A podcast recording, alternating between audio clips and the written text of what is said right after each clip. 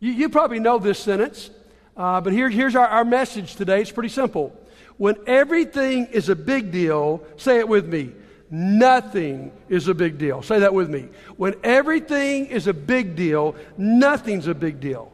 That's one of the hardest parenting lessons that, that Stephanie and I had to learn, especially with your first child. You want them to be perfect. And so every little time they step out of line, man, you're jumping on them. And every deal they do on a scale of 1 to 10 ends up being a 10. Well, the truth is, everything's not a 10. And if you do make everything a 10, then nothing stands out, right? I mean, then, then nothing's a big deal. So you learn, as we say as parents, to pick your what? Pick your battles, all right? If you're going to be a good parent, you got to do that. Now, let me, let me, illustrate this the best way I know. Uh, the, the difference here is between being a parent and being a grandparent, all right? As a grandparent, you sort of figured out what the big deals are. And you're much more lenient and laid back about things, all right? And, and, every once in a while, something comes up. We were with, with George a couple weeks ago, and he's been a delight. And finally, he sort of crossed that line, man, and I had to pop his little bo- bottom he, because he, he had violated a big deal.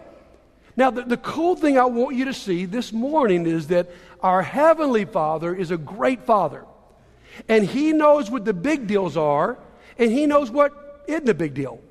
In fact, in His Word, He has very clearly distinguished for us what the big deals are. Uh, last week, we looked at this passage we read at the beginning of the service Matthew chapter 22, verses 37 and 39. That they asked Jesus, What's the big deal? Now, understand this. I gave you a wrong statistic last week. I said the Pharisees had 356 commands. That was wrong. The Pharisees had come up with 613 specific commands. And every one of them was a big deal to them. And so Jesus blows their mind when he comes in and says this. Here's the big deals. Love the Lord your God with all your heart, with all your soul, with all your mind. Look at the next screen. There we go. This is the what? first. Now look at the next screen. And the second is like it love your neighbor as yourself. For Jesus simply to say there's a first commandment and a second commandment implies there's a 13th, 15th, and 400th. Everything is not on the same level. In fact, there's a, there's a church written to in the book of Revelation that was a really great church according to everything God said. They were, they were sound theologically and they were hardworking. Sound like everything's okay. But he says, I got a problem with you. You have forsaken your first love. Now that's a big deal. And if you don't go back to your first love, I'll remove your candlestick. So, the first and second commandment, the great commandments. Now, the next chapter in Matthew, in Matthew 23, he talks about weightier matters. You see, on, on top of these Pharisees having 613 commands, they were so diligent in not breaking any command, they had established fences around the command. So you don't even get close to breaking the command. And so Jesus is dealing with them. Go, go to the next slide, if you would weightier matters. We understand what that means. We say, we would give this idea more weight. God says there's some theological truths that gather more weight. Listen to what he says Woe to you, scribes, Pharisees, hypocrites, for you pay tithe of mint and anise and cumin. Those are little herbs you'd find in someone's kitchen. What's happening is God said tithe. They say, let's make sure we don't leave anything out. So they're even tithing little kitchen spices. And Jesus says, in the midst of this, you have neglected the weightier matters of the law justice, mercy, and faith. Well, what does weightier mean? It means it's more important. You see, these Pharisees had gotten so uptight about these little things. Here's the, the trouble they were forsaking the big deals. They gave such scrupulous attention to little details that they were left with no time or energy to actually do what God wanted them to do, which was to, to go for justice. What does that mean? We want everybody on this globe to be treated fairly and right to, to, to go for mercy, that we actively extend kindness to people in need, that we are faithful. What's that talk about? It's talking about integrity.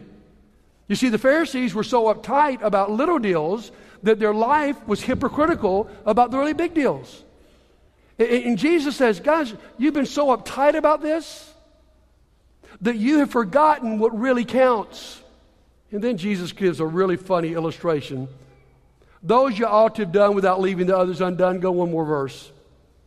Blind guides, you strain out a gnat and swallow a camel. That's a great illustration. It's funny. You see, in that day, if you were to drink your beverage, which was normally wine, you would get a gauze and you would filter it. Why? Because if a fly were to get in your wine and die, then it would be unclean. And so you would always filter it through this gauze. Now, these guys have gotten the gauze so tight that they're even filtering out little gnats. And Jesus says, Here's what you guys look, at, look like. You are filtering a little bitty gnat out. At the same time, you are swallowing a camel. Now, just get that in your mind. And Jesus, what's Jesus saying? He's just simply saying is, you guys have everything out of proportion. That's what happens to Pharisees. It's not that they're bad people, they just get everything out of proportion. So we got first commandments, we've got weightier matters, and then another great passage is 1 Corinthians 15, where he talks about things of first importance. Apostle Paul is writing a church that's in trouble. They're fighting about all kinds of little bitty deals. He said, Let me, let me, let me help you guys out here. Now, brothers and sisters, I want to remind you of the gospel I preached to you, which you have received, on which you have taken your stand. By this gospel you are saved, if you hold firmly to the word I preached to you. Otherwise, you believed in vain. So, what is it? What is this gospel? Look at this. For what I received, I passed on to you as of first importance. Those are big words. Because if you got things of first importance, what does that immediately imply? There are also things of secondary importance. What are the first importance? Here it is that Christ died for our sins according to the Scriptures, and that He was buried, and that He was raised on the third day. That's a powerful passage. Let me tell you this it was revolutionary in my life. Because let me, let me try to explain this to you. Here's the way I grew up by very well meaning teachers. Go show the next slide if you don't mind. You got all these beliefs, and, and, that, and that, line could go in each direction. And, and they're all up top because what I was taught was every theological doctrinal belief was a big deal. And then actually, I can remember being told by an elder, you could be right about a hundred of these and wrong about one, and you would go to hell. Anybody else raised that way? And so, where did that come from? Well, it came from some really good people who were very meticulous about wanting to keep Scripture. But we found out the same thing the Pharisees found out is if you make everything a big deal, then nothing's a big deal.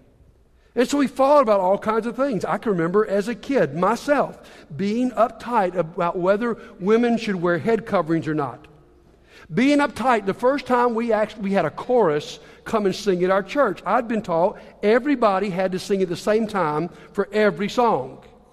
And my goodness, when that chorus started humming, I knew we were going to hell. I mean, it was just, it was just all these little things. And our churches begin to argue about how many communion cups you use and where can money go. And it was just a really, really bad system. It led to a lot of heartache. And so the first time I read this passage, it just blew me away. Paul didn't say what I'd been learning. Paul said, Yeah, yeah, buddy, there are some big deals, and you better not blow those. But there are also things that are secondary. And so look at the next picture. What Paul says is there are some things, guys, we got to all agree on. Some things that are rock bed truth. There are other things that, that we may not even see eye to eye on. We just keep studying them, but we don't get uptight about them. You see, what Paul is saying is some things aren't big deals. They're not. Now, guys, we're not the first people to struggle with this. The Pharisees obviously did, the early church did. Romans chapter 14, you got this, this church that's exploding with Jews and Gentiles. And the Jews are saying, you got to keep the Jewish holy days. I mean, you've been doing that your whole life. Some people say, no, you don't have to keep the holy days. Some are saying, you better not eat any meat if it was used down in the pagan sacrifice. Others saying, it doesn't matter. It's not unclean and clean anymore. Some are saying, you better be a vegetarian. Some are saying, you better eat, you can eat meat, it's okay. And they're all getting mad about it. They're coming to church and they're, they're fighting about it. And listen to some of the things Paul says about this. Verse 1 Except the one whose faith is weak without quarreling over disputable matters. How many of you ever been in a church where you quarreled nonstop about disputable matters? Well, that's what's going on here. He says, stop doing it. Verse 4 Who are you to judge someone else's servant? This person's the Lord's servant. They'll answer to him, not to you. Oh, verse 12 and 13. So that each of us will give an account of himself to God. Therefore, let us stop passing judgment on one another. Instead, make up your mind not to put a stumbling block or an obstacle in the way of another brother or sister. See what's going on here? When you make the little deals big deals, people begin to stumble because people can't see those things eye to eye. And then and I come in and I go, well, You better believe it just the way I do. And you go, I don't see that. So let's talk about this for a moment. How do you know? How do you know what really are the big deals? Let me, let me say a few points, at least help me. Number one, God makes big deals plain. Amen? Do you think God's trying to trick you? No. I grew up thinking God has got these weird little loopholes, you know, and if, if I violate that, man, I'm in trouble and I can't quite understand it all. Guys, God's not trying to trick you. That's why God went through here and said, okay, guys, here's the first commandments. Here's the weightier matters. Here are the things of first importance. He's not trying to trick you. God makes them plain. When you read something in the Bible and God says, this is the first importance, you better perk up. When you read something in the Bible, the negative side says, if you act like this, you will not inherit the kingdom of God, you better pick up. You better perk up and look at that. Everything is not a big thing. Now, let me say this. He makes the big things plain. And, and just, if we're going to have a moment of honesty here, let's just say this. In the Bible, everything is not crystal clear, it's not all plain. Uh, there are certain issues in Scripture that are very hard. Uh, this is one of my favorite passages. Peter says in one of his books, listen to this. Even I don't understand everything the Apostle Paul writes. Is that not amazing? Even Peter says there's certain books and letters that Paul writes I'm having a hard time with. Now, if the Apostle Peter can have trouble with certain verses, I think I can too. So it's a big deal, God makes it plain. Number two, read the Bible and ask, what were the big deals? Just read it. Just, just, just read, especially the New Testament.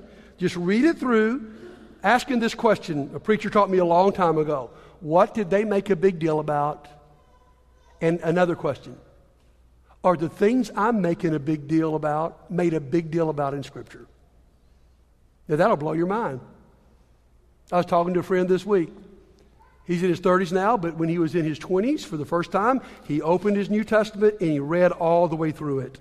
And he was blown away by the things God said were big deals and by some of the things he had grown up being told were really big deals. And his reaction to seeing that in Scripture was anger. He was mad. He felt like he had been lied to. A few folks after first service told me they had the same feeling. So just open the Bible and read through it, asking God, reveal to me what the big deals are. And then number three, I think we found out in these passages that we need to put a focus on gospel centered issues. What are gospel centered issues? They are issues that have to do with the death, burial, and resurrection of Jesus. For instance, if you're reading through the Apostle Paul's writings where he's correcting churches, there's a lot of things he just leaves alone.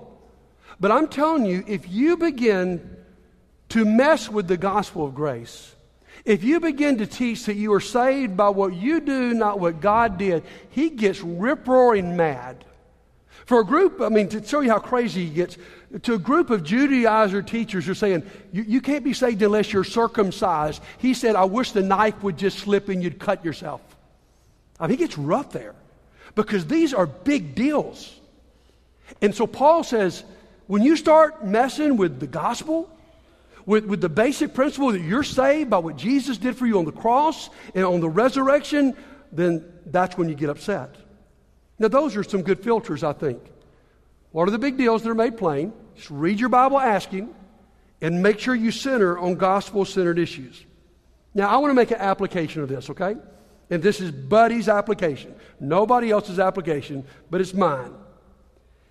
And what I want to do is I want to look at three distinctive doctrines in churches of Christ, things that sort of often set us apart.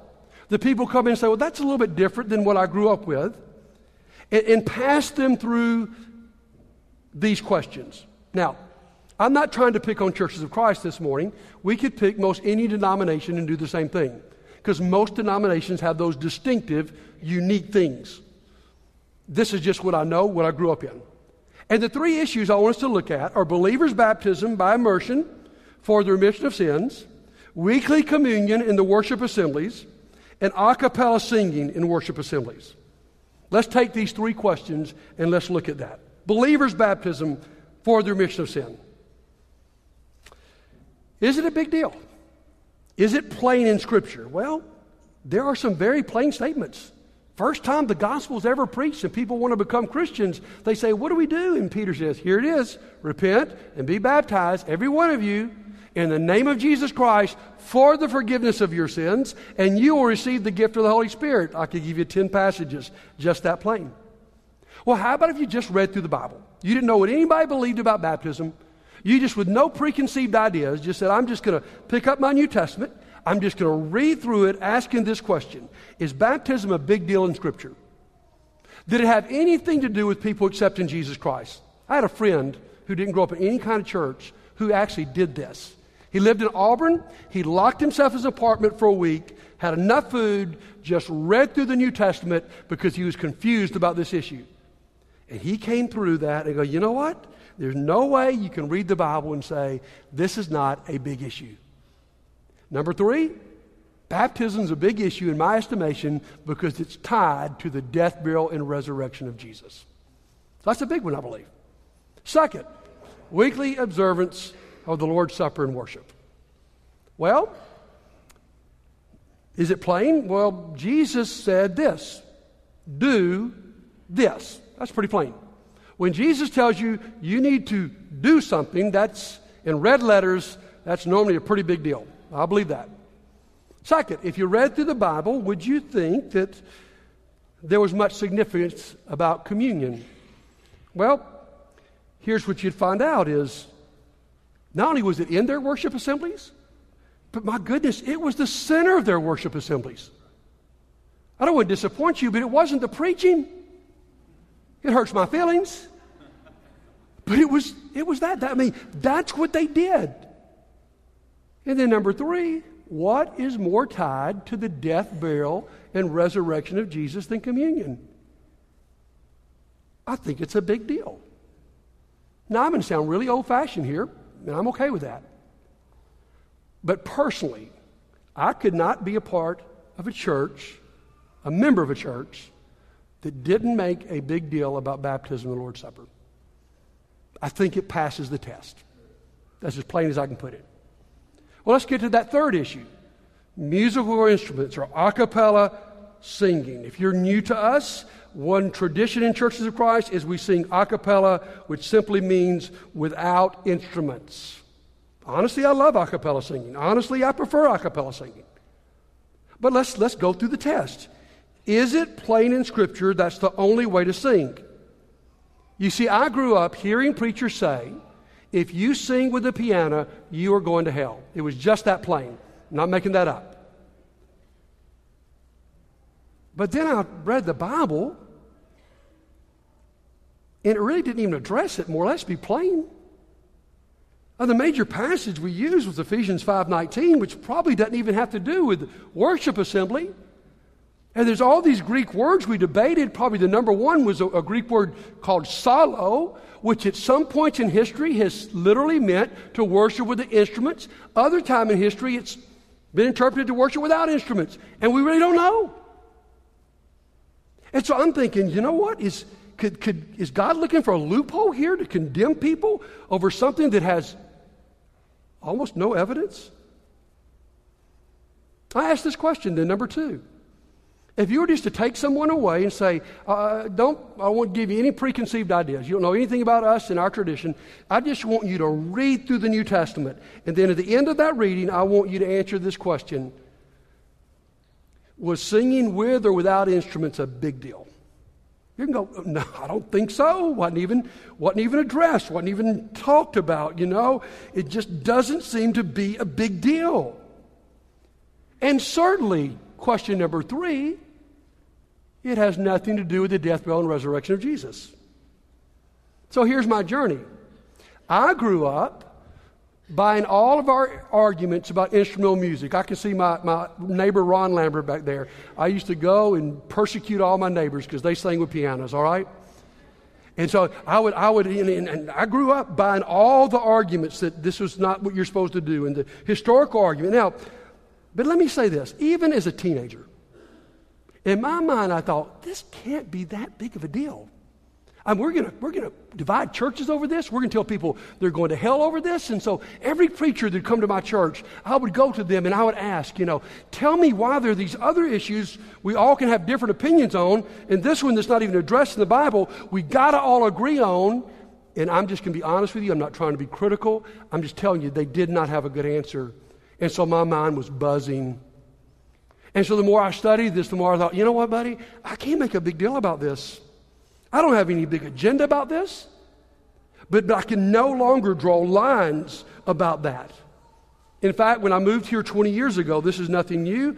A man came and secretly interviewed me in my office with a tape recorder. And the thing I got in more trouble than anything else I said was musical instruments in worship are not a big deal. So maybe I'll get in trouble again, okay?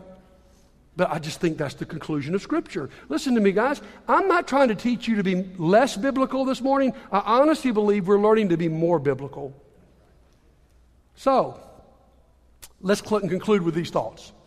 When everything is a big deal, let me make some points that I think are really important. Number one, big deals are neglected. That's the problem trying to say, buddy, you got to be right on everything. But the truth is, if I emphasize everything, I emphasize nothing. I can remember being the youth minister of the Landmark Church back in the early 80s, and I got reprimanded because in our youth devotionals, we were talking about love too much. Can you believe that?